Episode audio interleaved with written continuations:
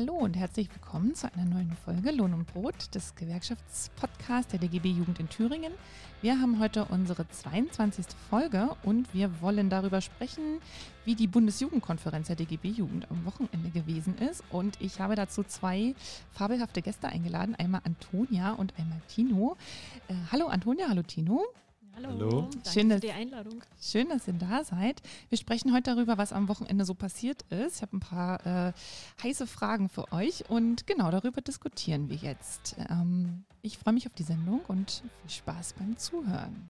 Hallo ihr beiden, schön, dass ihr da seid und heute Zeit gefunden habt, obwohl, wie wir gerade eben schon besprochen haben, das Wochenende mit wenig Schlaf war und viel Arbeitsaufwand und ihr trotzdem ja, euch die Mühe macht, mit, mit mir hier an diesem Montag, wo wir diese Aufzeichnung äh, machen, über unsere Bundesjugendkonferenz der DGB-Jugend sprechen. Genau, vielleicht erstmal Antonia. Hi. Hallo. Du warst, glaube ich, noch gar nicht in unserem Podcast. Wir haben mal in der Radiosendung gesprochen, aber im Podcast noch gar nicht. Genau. Vielleicht kannst du für diejenigen, die dich noch nicht kennen, kurz sagen, wer du bist, was du so machst und wie du zum Beispiel zur GEW gefunden hast. Ja, mein Name ist Antonia, ich bin 25 Jahre alt und aktuell Studentin in Jena Nebenbei arbeite ich da auch an der Uni. Und als ich 2016 zum Studium nach Erfurt gekommen bin, habe ich angefangen, mich für Gewerkschaften zu interessieren und bin dann auch seit 2017 Mitglied in der GEW, du hast es gerade schon gesagt, und aber auch von Anfang an aktiv in DGB-Strukturen gewesen. Also aktuell bin ich im Stadtjugendausschuss des DGB in Erfurt. Ich mache Bildungsarbeit in den Berufsschulen und in Erfurt auch in allgemeinbildenden Schulen und außerdem aktuell ähm, sehr wichtiges Thema, engagiere ich mich auch in der Initiative für den Tarifvertrag für studentische Beschäftigte. Die Entscheidung, ähm, der GEW beizutreten, ähm, war einfach, weil ich zu dem Zeitpunkt eben als Studentin mich dort gut vertreten gefühlt habe und äh, ja einfach mich politisch engagieren wollte und das ganz ohne den ja manchmal eher strengen Rahmen von politischen Parteien. Mhm, mh, genau. Tino, hi.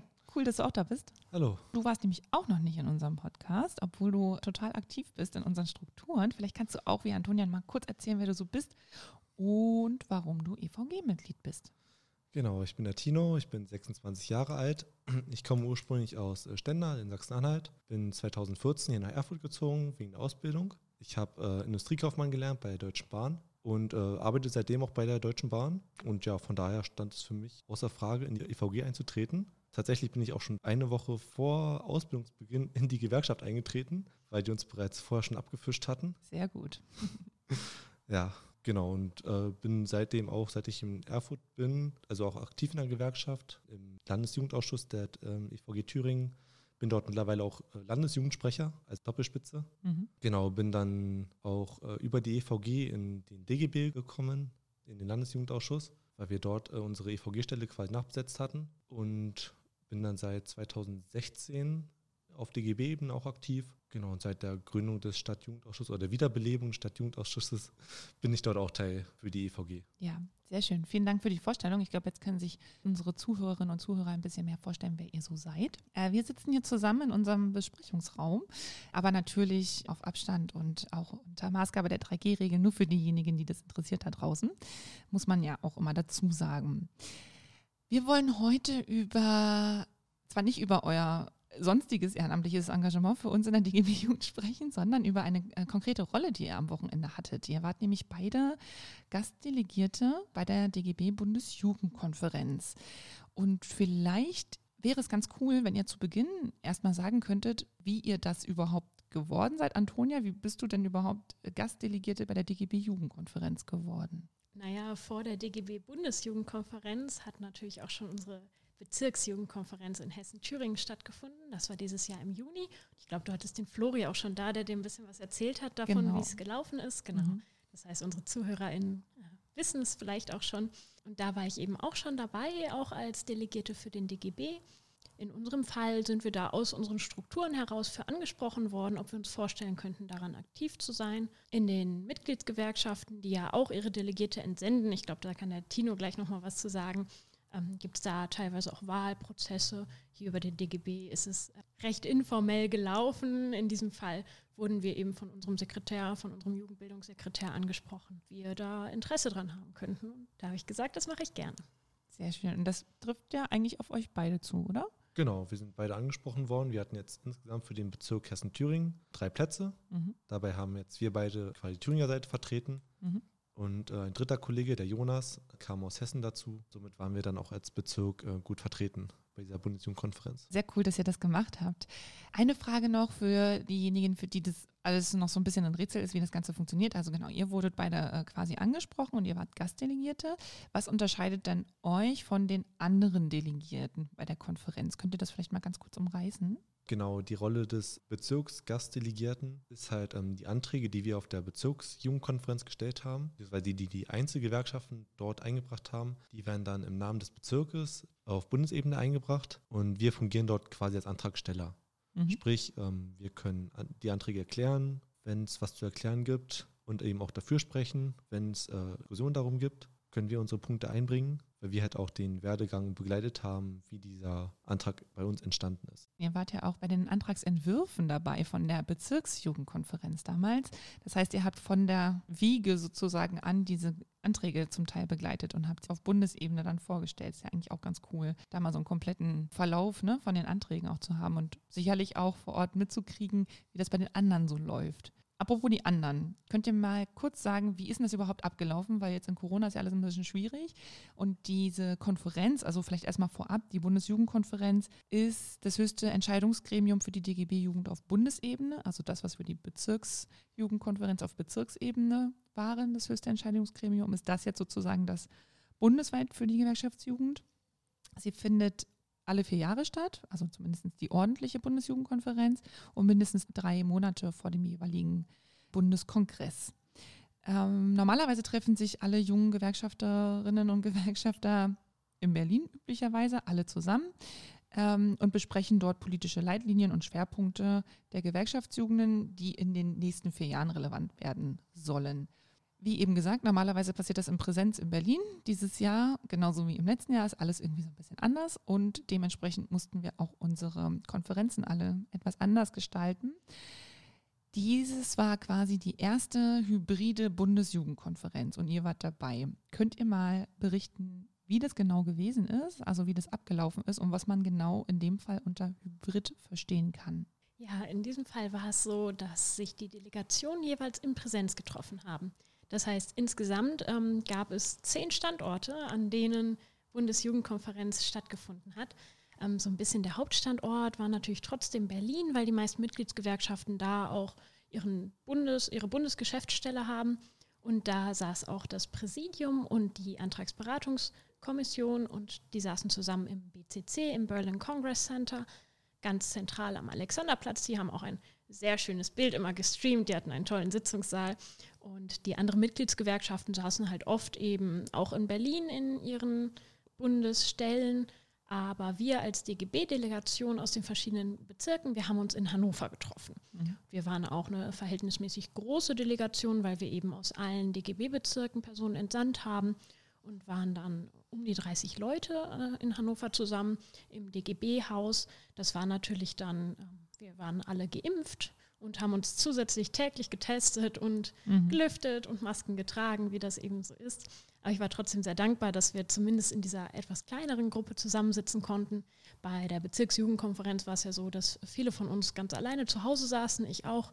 Und es war auf jeden Fall toll, in dieser hybriden Funktion ähm, eben mit Leuten zusammen auf den Bildschirm zu starren und nicht ganz alleine an der Stelle können wir uns nochmal bedanken bei, dem, äh, bei den Kolleginnen und Kollegen vom Bezirk Niedersachsen, Bremen, Sachsen-Anhalt, dass sie das äh, für unsere Extra-Delegation organisiert haben, weil ansonsten wäre halt für uns, da wir jetzt keine, also keine Einzelgewerkschaft äh, angehören, hätten wir uns auch alle zu Hause bleiben müssen. Dadurch ist es halt ein etwas lustigeres und geselligeres Ereignis für uns geworden. Es hat es erleichtert, da teilzunehmen.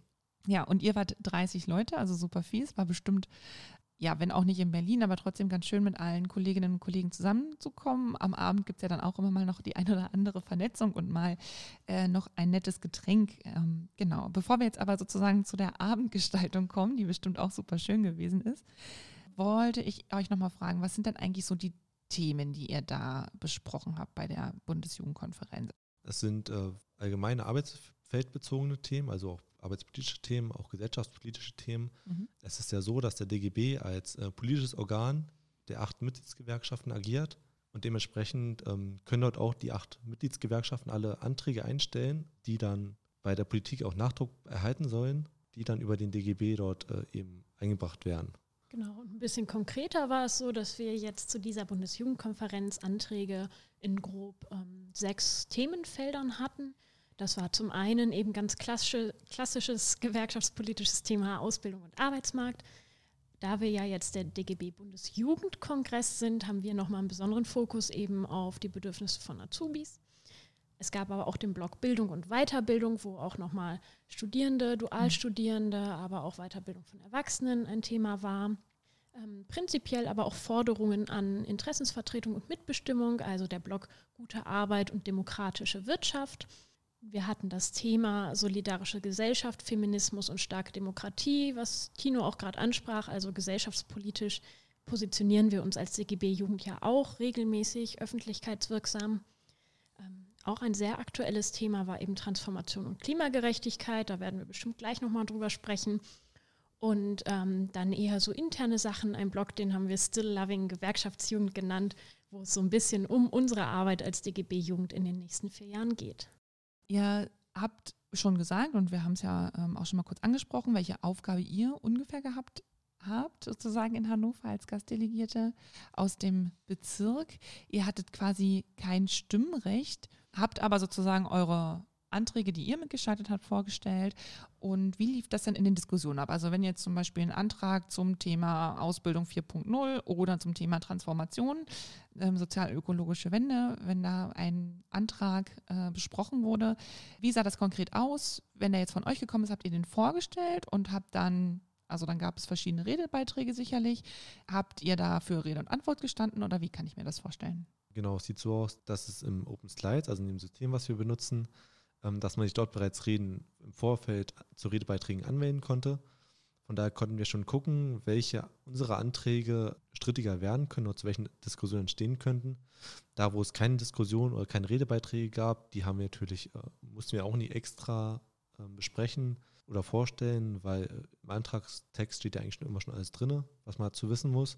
Und dann haben wir es einfach durchlaufen lassen. Genau, und bei den Anträgen, die dann halt äh, Redebeitrag hatten, da hatten wir halt die Option, als Antragsteller immer das erste Wort zu haben mhm. oder etwas mehr Zeit zu haben. Mhm. Das heißt, wir konnten dann nochmal extra auf unseren Antrag eingehen und dann erklären, was da, was wir genau damit wollten. Und wenn es dann noch zu Redebeiträgen kam, dann konnten wir uns da halt auch äh, ganz normal als Redner dann mit eintragen. Meistens haben wir halt die Diskussion dann so laufen lassen. Und wenn es dann äh, eben etwas auf Abwägen ging, haben wir halt nochmal betont, was unser Anliegen war. Unser Ziel ist dann, unsere Anträge durchzubringen. Ja, macht natürlich Sinn, das auch zu begründen, was man dann als, Eintrag, äh, als Antrag bis dorthin quasi auch mitgebracht hat. Hat das eigentlich gut funktioniert? Äh, gab es technische Schwierigkeiten oder hat die Jugend gehalten, was sie verspricht, nämlich dass sie medienkompetent sind und das alles super easy hinkriegen? Also unsere Delegation in Hannover, wir hatten eigentlich wunderbare Technik. Es hat gut funktioniert, auch über Open Slides. Ist, also wir haben ja wirklich versucht, auch dieses Hybrid-Thema aus der Not eine Tugend zu machen. Mhm. Ich glaube, es ist schon einfacher, dann in Open Slides automatisch aktualisiert zu werden, auf dem richtigen Antrag zu sein, dort immer aktuell sehen zu können, was Stand der Dinge ist Jetzt im Gegensatz zum 415-seitigen Antragsbuch, das wir vorher per PDF rumgeschickt bekommen haben, wenn man da, bis man da auf der richtigen Seite ist, um den Antrag auch vor sich liegen zu haben mit nicht tagesaktuellen Änderungen, das ist dann schon ein Nachteil. Insofern, das hat gut funktioniert.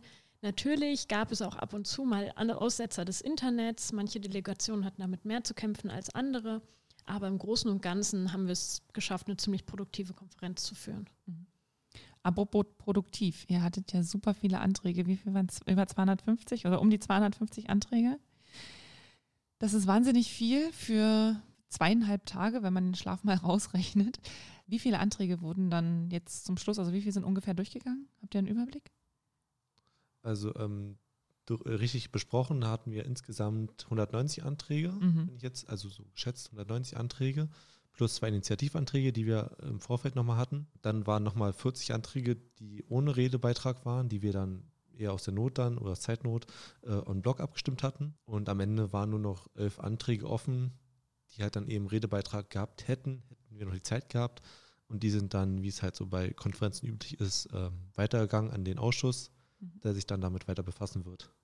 Genau, also in dem Fall der Bundesjugendausschuss, ne, der dann weiter sozusagen, also zum einen diese konkrete Ausgestaltung der Anträge, also dafür mehr oder weniger mit verantwortlich ist und dann auch Anträge, die in der Konferenz nicht hinlänglich bearbeitet werden und besprochen werden konnten, das übernimmt dann ja der Bundesjugendausschuss. Also das ist ja für diejenigen, die sich die Sendung mit Flori angehört haben, quasi analog zum Bezirksjugendausschuss. Also es waren wahnsinnig viele Anträge. Ihr habt wahnsinnig viele besprochen. Wie war das denn in der Konferenz? Welche waren denn, erstens vielleicht die, die, erste Frage ist, welche waren denn die Leitanträge, also die, die quasi von besonderer Bedeutung und auch von, von besonderer Schwere sozusagen äh, in ihrer Bedeutung gewesen sind? Und könnt ihr vielleicht zu ein oder zwei dazu äh, ein bisschen mehr sagen? Ja, gerne. Zu den Leitanträgen, da gab es erstmal zu jedem der Themenfelder, die ich eben schon kurz angesprochen hatte, mindestens einen. Die waren dann auch vom Bundesjugendausschuss eingebracht worden, also nicht von den Mitgliedsgewerkschaften oder uns als DGB-Bezirk. Und da wurde schon sehr viel, die waren in der Regel auch deutlich länger noch als viele andere Anträge. Und da wurden wirklich viele politische Standpunkte schon mal festgehalten. Dadurch, dass sie so ausführlich waren, hatten die meisten davon auch noch viele Änderungsanträge, die schon im Vorfeld von den Mitgliedsgewerkschaften eingegangen waren. Ähm, und da ging es ganz klar eben um die Ausbildung 4.0 beispielsweise. Also wir wollen, ähm, dass das Ausbildungssystem nochmal, also dass es mit der Zeit geht, dass es modernisiert wird. Eben klassisch gewerkschaftspolitische Forderungen wir haben einen Leitantrag für eine bunte, starke, antifaschistische Demokratie und Gesellschaft. Das zementiert auch eigentlich nochmal ähm, Anträge oder auch Positionen der DGB-Jugend, die in den letzten Jahren auch schon klar sind. Ähm, einen konkret feministischen Antrag gab es auch. Wir wollen Feminismus jetzt. Ähm, gute Bildung jetzt. Dann einen großen Antrag, zu dem wir sicherlich gleich nochmal sprechen werden. Das war eben Transformation, sozial, ökologisch und gerecht. Das war auch ein guter Antrag, weil es das erste, der erste Antrag war, der von der Bundesjugendebene eben zum Thema Klima verabschiedet worden ist. Mhm. Und auch die ersten Positionen, die die, Bundes, die Bundesjugendkonferenz in der Form zu dem Thema verabschiedet hat. Mhm. Genau, deswegen haben wir uns danach, also es war eine anstrengende Debatte auch um diesen Leitantrag und danach konnten wir aber auch nochmal uns auf die Schulter klopfen und sagen, wir als DGB-Jugend haben jetzt endlich eine zeitgemäße Position auch zum Thema Klimagerechtigkeit und haben die Chance genutzt, uns da ausdrücklich zu, zu positionieren. Du hast jetzt eben in diesen äh, Anträgen gesagt, also äh, oft kommt dieses Jetzt äh, vor. Das erinnert ja viele an unsere Bundeskampagne zur, zur Bundestagswahl. Also es geht um unser Jetzt, also es geht eben darum, jetzt was zu ändern. Und das ist sicherlich auch etwas, was wir ähm, jetzt ja auch viel in den letzten Jahren durch die ja, Jugend-Klimabewegung mitbekommen haben, ne, dass auch immer wieder darauf gedrängt wird und dass wir das ja auch als Gewerkschaftsjugend auch in den Jahren vorher immer wieder gesagt haben, es reicht einfach nicht immer zu sagen, das dauert so und so lange und in, man muss das halt perspektivisch besprechen, sondern nein, es geht eigentlich darum, das genau jetzt zu machen. Kam das eigentlich auch in den Anträgen so rüber? Also war da so eine gewisse Vehemenz auch zu sehen in den Anträgen, auch was so Umsetzungsvorhaben betrifft? Also ähm, es ist ja so, dass die Leitlinienanträge quasi ähm, den Zeitraum der nächsten vier Jahre definieren. Und so waren auch die Anträge angelegt, die dort eingereicht worden sind. Und um die konkrete Aktion innerhalb der nächsten vier Jahre ähm, macht sich der Bundesjugendausschuss dann äh, mhm. Gedanken. Also das ist der zeitliche Rahmen, die vier Jahre. Prinzipiell die vier Jahre, ganz klar. Aber wir haben schon auch gesehen, einige Anträge liegen Leuten besonders am Herzen. Da wurde teilweise auch wirklich emotional drüber debattiert. Das sind Dinge, die wir sicherlich uns bemühen, auch schon früher anzufassen. Und dann haben wir natürlich auch die Initiativanträge. Mhm. Die sind Initiativanträge, weil sie eben nicht zu der normalen Frist eingereicht worden sind, sondern ähm, eben eine verlängerte Frist hatten, die einzureichen, eben wenn spontan sich Dinge ergeben, ähm, die noch wichtig wären zu besprechen. Und da gab es eben auch einen Antrag, der auch vom Bundesjugendausschuss eingereicht worden war, ähm, der sich auf die laufenden Koalitionsverhandlungen bezogen hat. Und das ist eben etwas, das natürlich jetzt gerade einen sehr aktiven Zeitdruck auch hat. Wir als Gewerkschaftsjugend ähm, sagen ja, diese voraussichtlich rot-gelb-grüne Regierung, die wir in den nächsten Jahren, ja auch in den nächsten vier Jahren haben werden, die muss sich definitiv mit unseren Positionen auseinandersetzen. Wir haben vorher ja auch eine sehr große Bundestagswahlkampagne geführt. Wir haben da auch eigentlich viele UnterstützerInnen, die jetzt im Bundestag sitzen. Aber wir haben auch gesehen aus den ersten Sondierungspapieren, da sind einige Positionen, mit denen wir gar nicht d'accord gehen können. Zum Beispiel, ganz klar müssen wir sagen, Hände weg vom Arbeitszeitgesetz, kein Rumexperimentieren mit zehn Stunden und mehr Arbeitstagen. Und da haben wir auch nochmal aktiv in unserer Konferenz, im Rahmen der Konferenz, Druck ausgeübt auf die PolitikerInnen, die gerade noch die Koalitionsverhandlungen führen. Wir haben auch am Freitagabend live gesprochen, ähm, also wir in Hannover, nicht vor Ort, aber mhm. live über Instagram mit äh, jungen Politikerinnen, die auch an den Sondierungen und Koalitionsverhandlungen beteiligt sind. Also das sowie ein zweiter Initiativantrag zum Thema Enteignungen sind Dinge, die definitiv einen aktuellen relevanten Wert haben. Mhm, genau, also das müssen diese Initiativanträge ja immer haben, so diesen aktuellen Bezug, weil sonst hätte man sie ja auch schon vorher einreichen können, hätte man bestimmte Dinge gewusst, aber manche Dinge ergeben sich halt eben gerade in der Politik ja aus den ja, Geschehnissen, manchmal auch von wenigen Stunden oder Tagen und dann bedarf das natürlich auch so ein bisschen Nachjustierung. Ne? Ihr habt jetzt über die Leitanträge gesprochen und über diese zwei Initiativanträge.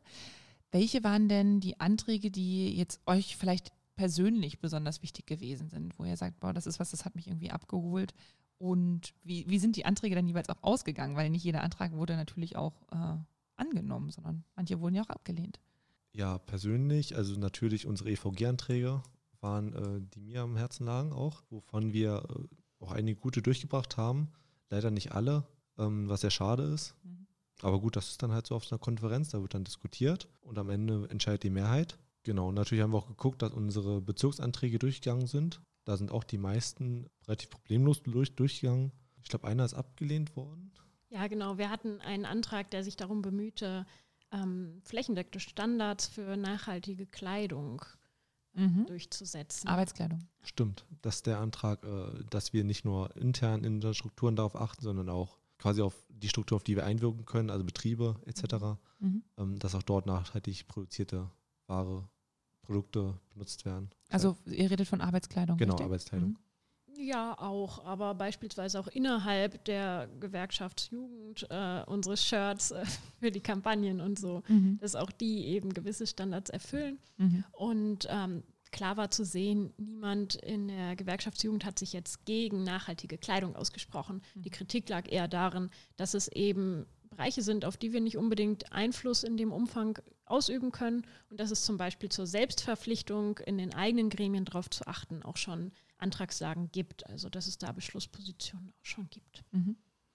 Und Antonia, was war so dein Antrag, der, wo du sagst, okay, das ist was, was für mich besonders herausgesprungen ist, also für dich persönlich vielleicht? Also mein Herzenskind war ein Antrag, den wir im April hier in unserer Antragswerkstatt geschrieben haben ähm, zum Thema Vergütung von ähm, Buftis, also mhm.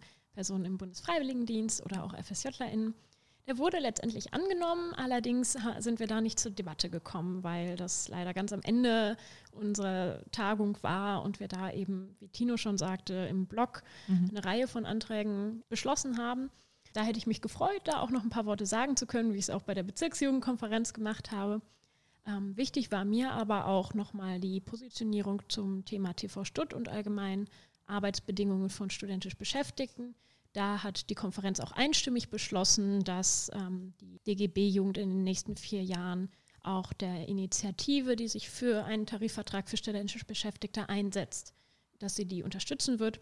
Natürlich ist das nicht wirklich was Neues. Also aus dem DGB heraus haben wir die Initiative auch schon unterstützt, haben auch äh, gemeinsam demonstriert und ähm, Proteste organisiert. Aber trotzdem war es schön, nochmal diese wirklich Einstimmigkeit zu sehen, dass wir dieses wichtige Thema auch gemeinsam anfassen wollen in den nächsten vier Jahren. Ein Antrag, der äh, auch wichtig war, der uns auch am Herzen lag, ähm, das war auch ein Antrag, den wir über die EVG bei uns im Bezirk eingereicht hatten, dann über den Bezirk in die Bundesebene. Mhm. Das war nämlich der Antrag zur äh, LGBTIQ-Community. Das wären auch deren Rechte stärken und sie fördern in unseren Strukturen. Wer die Episode mit dem lieben Flori gehört hat, der weiß, wovon ich rede. Genau, da hat er es nochmal ausführlich erklärt, das stimmt. Genau, und der ist halt auch ohne Diskussion, weil halt sehr am Ende durchgegangen, aber er ist durchgegangen und das freut uns, dass das dann auch eben auch auf Bundesebene Anklang findet. Antonia, du hattest ganz kurz von dem Antrag gesprochen, Bundesfreiwilligendienst und auch freies soziales Jahr, freies ökologisches Jahr, also die Personen, die das äh, machen. Was war denn da konkret die Forderung oder was war denn der Inhalt dieser, dieses Antrages? Die Forderung ist eine existenzsichernde Vergütung für diese Person, weil aktuell eben ein Taschengeld bezahlt wird, das auch sehr unterschiedlich sein kann, je nachdem, ähm, in welchem Bundesland und bei welchem Träger das der Freiwilligendienst verübt wird. Und das ist so meistens zwischen 300 und 500 Euro. Wir sehen aber, dass beispielsweise die Bundeswehr bei ihrem freiwilligen Wehrdienst im Heimatschutz irgendwie in der Lage ist, 1500 Euro an ihre Freiwilligen zu zahlen. Und das ist natürlich eine riesige Diskrepanz, die wir so nicht einsehen können. Mhm. Und wir wollen eben, dass es möglich ist für einen jungen Menschen oder auch für einen älteren Menschen, das äh, Bundesfreiwilligendienst ist ja altersmäßig nicht begrenzt, ähm, dass es für diese Person möglich ist, ein eigenständiges Leben zu führen. Und mit einem Taschengeld von 400 Euro ist das eben nicht möglich. Da sind die Personen äh, daran gebunden, im Haus der Eltern beispielsweise weiterhin zu wohnen und verpflegt zu werden und damit natürlich auch räumlich gebunden, mhm. weil nicht an jedem Ort kannst du in jedem Bereich einen Freiwilligendienst eben ausüben.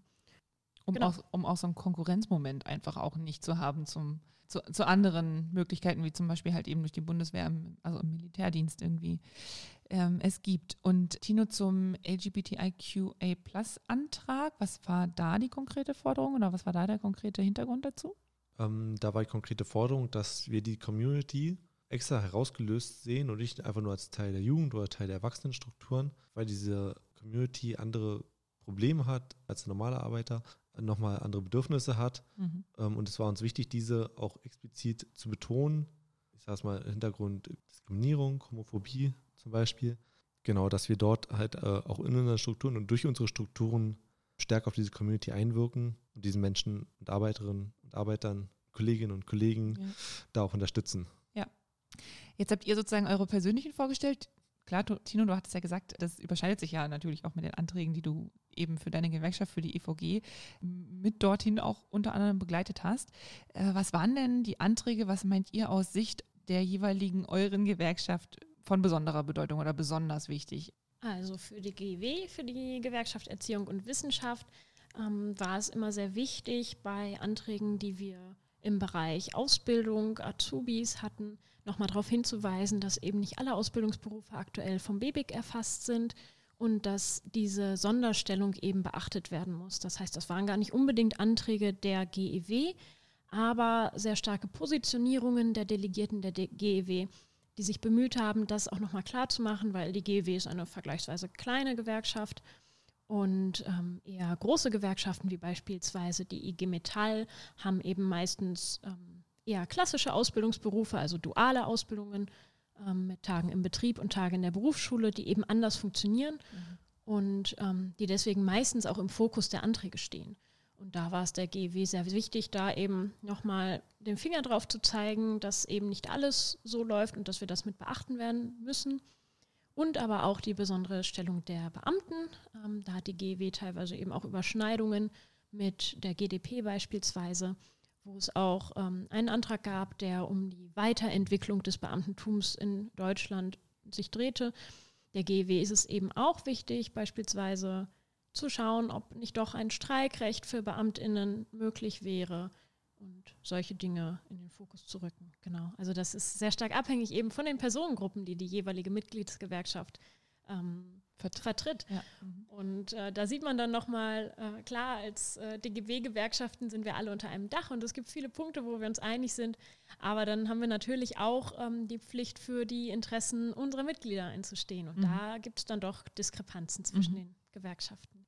Tino, wie sieht es bei dir aus? Was denkst du, was so für die EVG die wichtigsten Anträge gewesen sind? Also bei uns war es äh, jetzt Solidaritätsanträge, ich sag mal so, ähm, gerade im Kampf, den wir ausfechten zur Zerschlagung der Bahn, die mhm. jetzt wahrscheinlich durch neue Regierung äh, angestrebt wird, mhm. hat sich jetzt auch die DGB Jugend ähm, klar positioniert, nämlich pro EVG.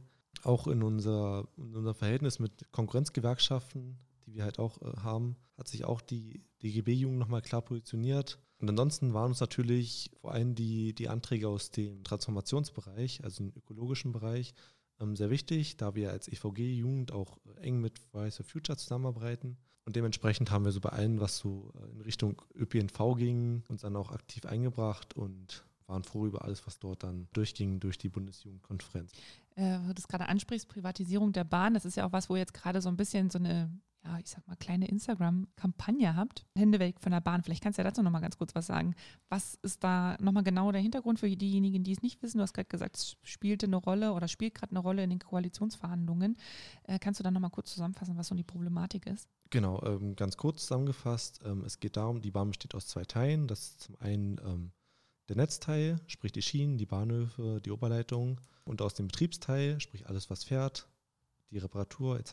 Mhm. Der Bund versucht oder FDP und Grüne haben halt schon lange die Pläne und auch offensiv betont, dass sie die beiden Bereiche trennen wollen, sprich den Konzern, wie jetzt besteht, aufteilen, zerschlagen in mindestens mal zwei, aber wahrscheinlich noch viel mehr kleinere Teile. Und das wollen wir natürlich verhindern, weil nur ein integrierter Konzern auch ein funktionierender Konzern ist mhm. und auch nur so die Bahn weitergeführt werden kann, funktionabel, wie sie ähm, ist. Seit dem Wahlausgang und den Koalitionsverhandlungen wissen wir im Prinzip, dass das, was kommt, ähm, sehr wahrscheinlich wird. Und dementsprechend äh, werden wir jetzt auch gerade aktiv. Wir haben jetzt die Online-Kampagne. Mhm. Wir haben äh, am Dienstag, also morgen, eine Demo in Berlin. Und wir werden auf jeden Fall noch viele weitere Aktionen haben, auch in Zusammenarbeit mit dem DGB, da wir jetzt zum Glück ihre ähm, Solidarität erhalten haben. Mhm ähm, werden wir dann einen Strang kämpfen gegen die Zerschlagung der Bahn für den integrierten Konzern. Also klar, macht Sinn, dass das äh, natürlich eine wesentliche Forderung ist, die die Bahn gerade hat und ja auch eine von besonderer Aktualität gerade, wo man sich natürlich erhofft, ja jetzt auch noch vor Ende der Koalitionsverhandlungen und vor äh, ja, amtlicher Bestätigung der äh, neuen Bundesregierung auch nochmal Einfluss äh, ausüben zu können. Ihr habt jetzt äh, gesagt, oder Antonia, du hast es gerade eben schon angesprochen, unter dem Dach des DGBs sozusagen, klar, so die ungefähre Linie sozusagen ist irgendwie klar. Es gibt Dinge, die muss man irgendwie weniger diskutieren, ähm, weil wir uns da irgendwie einig sind. Ist natürlich jetzt nicht bei allen Anträgen der Fall. Und ich weiß nicht, es gibt vielleicht da draußen Menschen, die ebenso äh, wie ich äh, am Wochenende von zu Hause aus äh, versucht haben, dieser äh, Konferenz etwas zu folgen. Und da gibt es einen super Instagram-Kanal. Also diejenigen, die es nicht kennen, es gibt ein Gewerkschaftsmeme. ähm, das kann man folgen. Es war äh, sehr äh, interessant, in Teilen auch sehr witzig und hat so ein bisschen aus dem Nähkästchen geplaudert. Aber vielleicht nochmal die Frage an euch. Ihr wart ja sozusagen direkt auch dabei. Welche Anträge wurden dann so super heiß diskutiert? Und vielleicht auch, warum wurden sie so heiß diskutiert?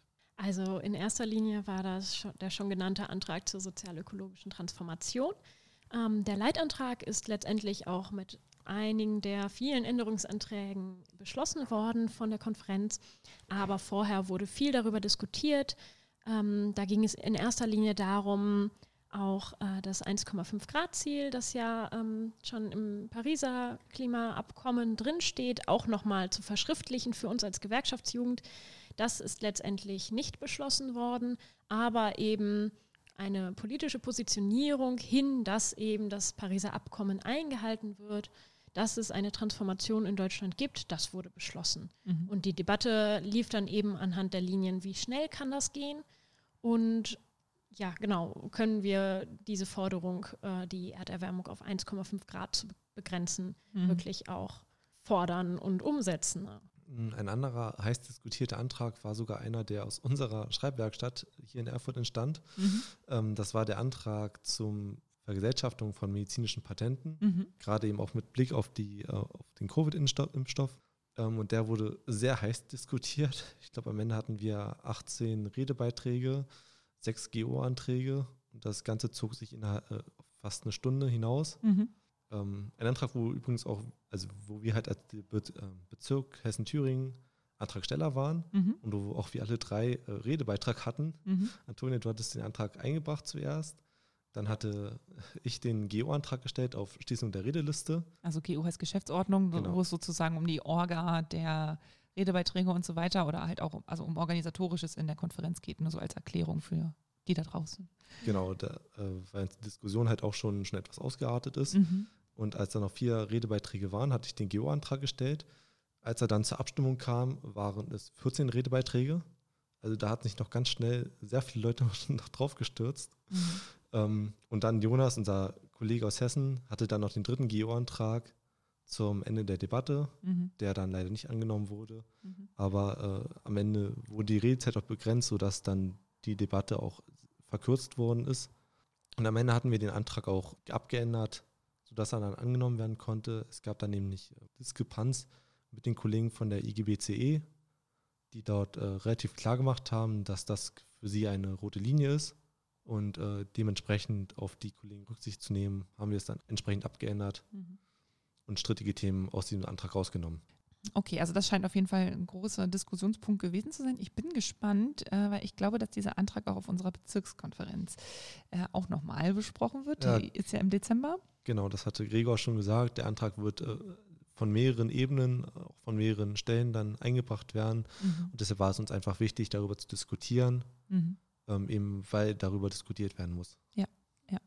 Und letztendlich war das auch unser Anliegen. Das war auch, was ich, als ich die, ähm, den Antrag eingebracht habe, nochmal stark gemacht habe. Es geht uns hier in erster Linie darum, die Debatte dafür zu öffnen. Und es geht darum, dass es im Bundesjugendausschuss auch weiter bearbeitet werden kann. Uns war ja klar, dass wir im Rahmen dieser Konferenz äh, nicht die Vergesellschaftung von medizinischen Patenten entscheiden könnten. Also das ist ja auch nicht das Anliegen, aber es geht eben um die politische Positionierung und das ist auch letztendlich das, was im abgeänderten Antrag durchgebracht worden ist, eben dass ein ergebnisoffenes Gespräch darüber geführt wird in der Gewerkschaftsjugend. Mhm. Und da sind wir, glaube ich, alle sehr gespannt drauf. Mhm. Mhm.